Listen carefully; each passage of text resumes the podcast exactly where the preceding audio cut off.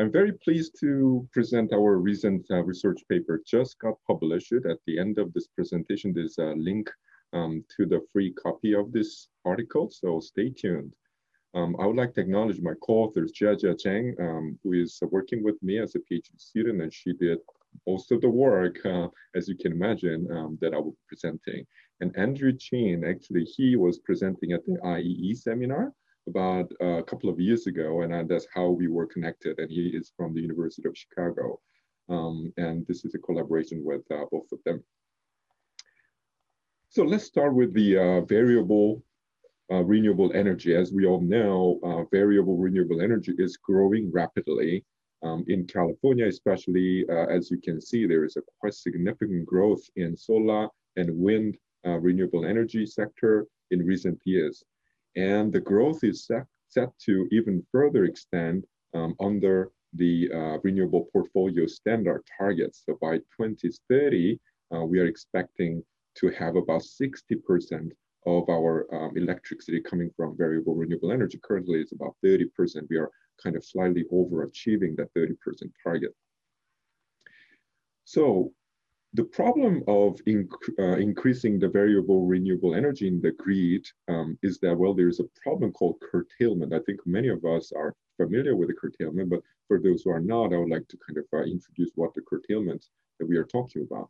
So let's say here is a, let's say, typical, um, you know, load profile, supply and demand profile of electricity, where this uh, um, yellow marked, you know, yellow colors, these are uh, PVs, uh, photovoltaics. And as you know, um, natural gas power planting, they can modulate their output, they can increase or decrease to a certain extent. And coal power plant, to my understanding, is much more difficult to modulate the output, especially they cannot completely turn off. So even if there is a lower demand uh, during the time when uh, renewable energy is pumping out this electricity, it cannot go down to zero. This is fine until um, renewable energy portion in the grid is, is up to certain level, but as it grows, there will be the case um, from time to time when the uh, supply of electricity from variable renewable energy exceed the total demand. So in that case, what we are seeing in this red zone here is a curtailment, meaning that this is excess electricity that does not have the demand that matching with the production. So this is called curtailment. In, in basically what happened is that um, utility companies are shutting down, basically not receiving those electricity or not producing those electricity, or we are worse, uh, we are selling that uh, excess electricity at negative cost. Basically, we are bearing the cost um, at the same time um, transmitting those electricity to our neighboring balancing authorities. In recent years, as our renewable energy portion in the grid grows, the curtailment also grew. So what you are seeing here is that in 2020, this red bar, uh, dark red bar, shows the amount of curtailments per month. Um, so as you can see, April, generally April, May, to my understanding, is the highest curtailment month.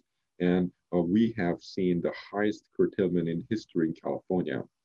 And that is partly due to the COVID-19 as well, to my understanding. But as our uh, portion of the uh, renewable energy in the grid increases, um, there is a speculation that probably curtailment problem is, um, is, is also growing. So this is the uh, annual curtailment in CAISO, um, um, but on a daily basis. So annual curtailment in 1915, um, uh, no, sorry, 2015 was only 188 gigawatt hour. And um, it grew all the way to about uh, 460 gigawatt hour in 19, uh, 2018. And 2019, last year, it doubled um, the amount. So fairly significant growth in curtailment, as you can see.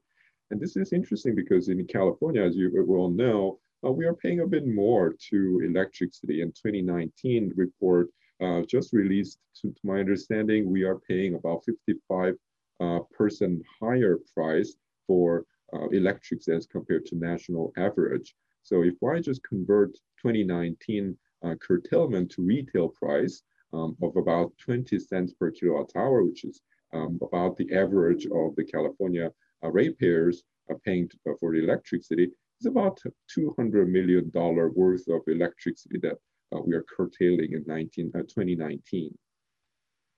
So when I faced these figures, I thought that, well, this does not make sense to me.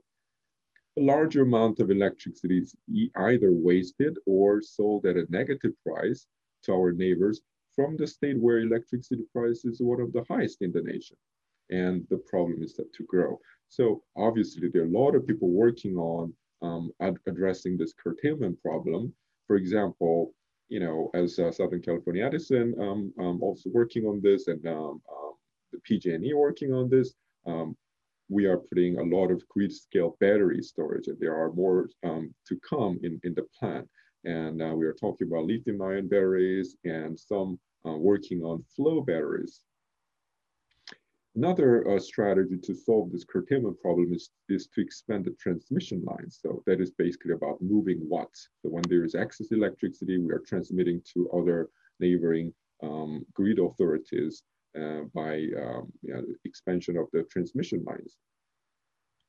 Another approach is to use the excess electricity to produce some uh, storable or durable goods or energy carrier so that you know whenever you have excess electricity, you produce them and then you can ship it to the destination where, where the demand is later. Um, because as we know, you know, um, electricity, storing electricity is quite expensive. Um, but there, these all these options um, come with all its own um, limitations. For for example, um, batteries is still quite expensive and transmission lines, expansion of transmission lines is quite expensive and long distance transmission, we also have transmission losses. Um, aluminum um, is quite, um, you know, uh, bulky and heavy and uh, transportation um, and storage um, is quite costly. Pumped hydro is uh, limited by geographical spaces and hydrogen is the, the lightest, uh, least dense material that we know of and uh, we already have a lot of difficulties in transporting hydrogen in longer distance. So these are the limitations of the current uh, strategies to resolve the uh, um, curtailment problem. So what we are what we are thinking of was to use data centers as a kind of a storage device. Um, and this is how, how we are thinking. So, so energy consumption by data centers is also set to grow. Um, this is the, uh, the forecast that published in 2018.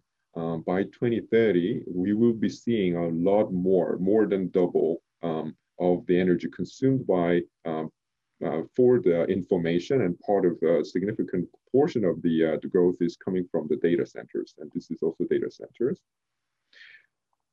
Um, the good thing about uh, data, instead of moving electricity, um, we can move data uh, much more easily and cost effectively because we already have um, established quite substantial infrastructure for fiber optics. And uh, there's information highway basically throughout the country. So instead of moving kilowatts, we can uh, move uh, uh, bits. And what this uh, um, animation is showing is um, Twitter activities as um, um, you know the population wakes up. So as you can see, um, as people wake up, um, you know, uh, they start to tweet. And uh, this is just one example, but what it shows is that um, the demand on data processing or and data transmission um, is very, uh, is not homogeneous. It's very heterogeneous around the clock. So what that means is that, well, uh, data center load is not always, you know, in maximum capacity. So there is ups and downs uh, in data center uh, load. So the question is, can we use some of the slack capacity to process the data migrated from other data centers using excess electricity and transmit back the result of the processed data to the destinations where those processed data are needed. So that was the idea. And as it turns out, um, the data centers are not necessarily located in the areas where um, the electricity is uh, the most carbon um, in intensive. So some of the areas where data centers are located are very carbon intensive areas. For example, um, the PJM area, um, including West Virginia, we know that they're, they're very cold heavy electricity. Um, they have very high concentration of large data centers. So the idea is, again, using the excess electricity for data processing jobs transferred from other regions where electricity should be generated at cost. And this is the, uh, the title, Moving Bits, Not Watts. So let's look at this um, um, rather complicated um, uh, diagram. So let me explain what this is. Um, so let's first look at the, um, the um, pink envelope here with, uh, with a clear black line. That is the total amount of energy consumed by data centers. So you can see this, these are, uh, this is for one week. There is a daily pattern, but also, you know, during the weekdays versus weekend, there is a difference, right?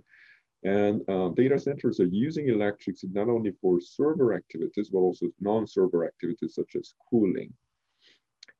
But as you can see, um, not any given time, um, you know, at, at, at, any given time, uh, data centers are not really reaching its full capacity. There's ups and downs. So there's always kind of a slack capacity available. So this is one um, of the, uh, the, the days of 2019 that we analyzed based on the excess electricity that we had available. What if we um, augmented um, the processing of data in CAISO region to the extent that we can reach about 70% of the total capacity. So it is not always so, you know, sometimes uh, the capacity is not available, then even if there is excess electricity, we cannot uh, use that excess electricity. Um, sometimes there is a select capacity, but there is no excess electricity. So it's not always that we can fill this white space. So this is one of, one of the uh, many days, one of the 365 uh, days we analyzed.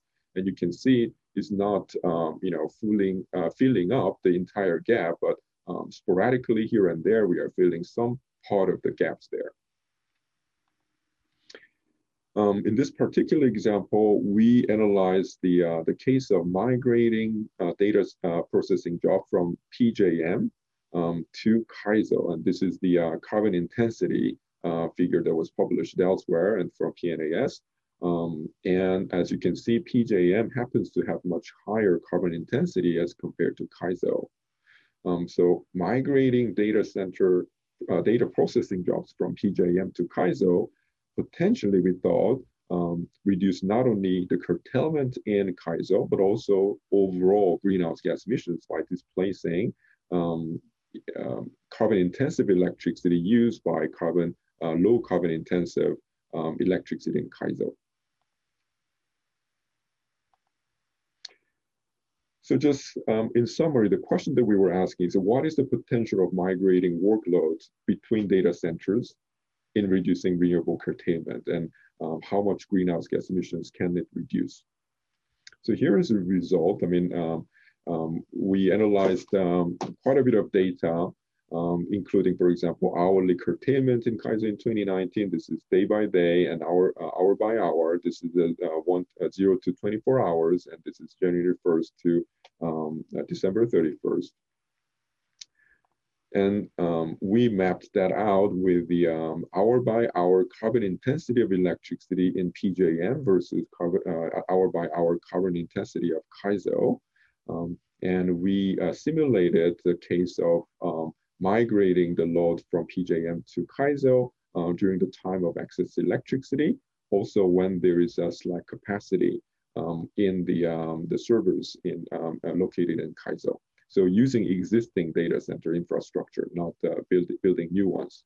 Uh, that was our start, and we also analyzed what if we build additional capacity in CAISO to absorb even more data processing jobs. So fast forward, this is a result. Um, it's a bit complicated, so I will um, uh, put a little bit of uh, uh, time to explain what this is. So um, obviously the amount of um, the uh, excess uh, electricity, the curtailment absorption depends on the maximum server utilization rate. And we um, believe that, um, you know, in an ideal situation, it can reach probably 80, 85% of server utilization rate. Um, Rarely it can go beyond 90% um, to our understanding. Um, and um, also it is a function of additional data center capacity, right?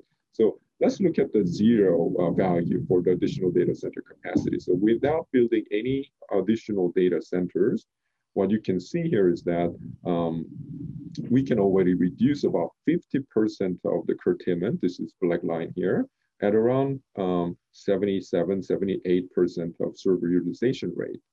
And the color in the background indicate the net greenhouse gas emissions at that level. So we can reduce uh, already quite significant amount of greenhouse gas emissions. These are the kiloton CO2 equivalent greenhouse gas emissions. So it's about, at, at this point, I would say this is, let me see, about uh, 190 um, kilotons of greenhouse gas emissions. And what is interesting is that if we add additional data centers, of course, we can absorb more, as you can see, 50% again can go up to 80%.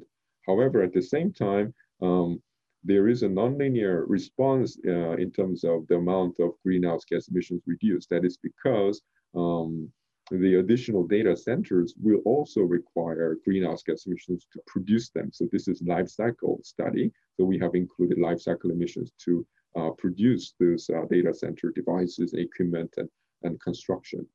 So um, this is the, um, the greenhouse gas emissions result, and this is abatement cost result. So um, we also analyze the potential cost associated with absorbing additional um, uh, data processing jobs. Um, and this is again the function of uh, maximum server utilization rate and additional data center capacity. What I want you to uh, pay attention to is this zero line. This zero line means that, well, below the zero line, basically, um, this solution, uh, moving um, bits rather than watts, will save cost while reducing greenhouse gas emissions. So in summary, um, um, the result shows that the um, load migration within the existing data center capacity during the curtailment hours in CAISO has the potential to reduce 113 to about 240 kilo, uh, kiloton of CO2 per year um, that was based on 2019 data um, and absorb up to 62% of the total curtailment with negative abatement, co abatement cost in um, 2019, of course, depending on the server utilization rate.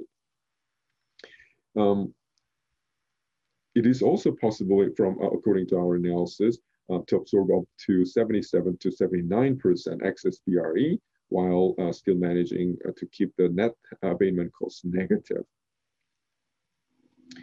So this is, uh, in a way, uh, you know, kind of simulation results. It's a more theoretical exercise. And there are obviously a lot of challenges. Are reasons why uh, this is not happening already. Um, so one of the challenges um, is that uh, we need fluid communication and control among um, variable renewable energy generators and independent system operators, as well as data centers. And uh, we don't uh, have that yet. And also there should be a mechanism to share the benefits among parties. And uh, currently there are silos, and even if uh, the working together will be able to generate benefits, there is no mechanism to share that benefit. That's one of the reasons why this is not happening. Um, and I think that the, um, we also um, found that there are some contractual obligations that may be along the, the way, uh, which is that, well, you know, the service level agreement by the data centers um, uh, specify the, the delays that they can tolerate and uh, transmitting data processing jobs to CAISO and coming back uh, may violate some of those contractual obligations. And obviously there are some data processing jobs that are not urgent and uh, those asynchronous jobs would be the first target uh, for this type of uh, arrangement. What is also key to this type of um, solution is the ability to accurately forecast variable energy, uh, variable renewable energy output. Um, and if we cannot do that, then well, you know, we don't know when to migrate data, um, data processing jobs, and when not to migrate data processing jobs. And um, there are some progresses in this uh, uh direction. And what I'm showing at the bottom of this uh, slide um, is um, the results from the uh, Adam Brandt uh, from um, from Stanford, who, who was also a, a, guest speaker at IEE seminar about a year ago. Um, he developed the uh, algorithm using uh, machine learning and artificial intelligence to have a short-term forecast of renewable um, energy generation, just using the camera to look into the sky. And um, his team was able to come up with a fairly robust algorithm to forecast the, the renewable energy generation short-term forecast. So through those um, you know development, I believe that well there is a potential. So what we have analyzed, which is the potential um, to reduce greenhouse gas emissions as well as the cost and uh, minimize the curtailment. So this is the QR code. If you have a camera, uh, you can just scan this and it will lead you to the free copy of this article, just publish it. Um, and I would like to again acknowledge my co-authors, Jiajia um, and Andrew. Um, Jiajia especially did all the uh, great uh, uh, analytical works uh, with this uh, paper.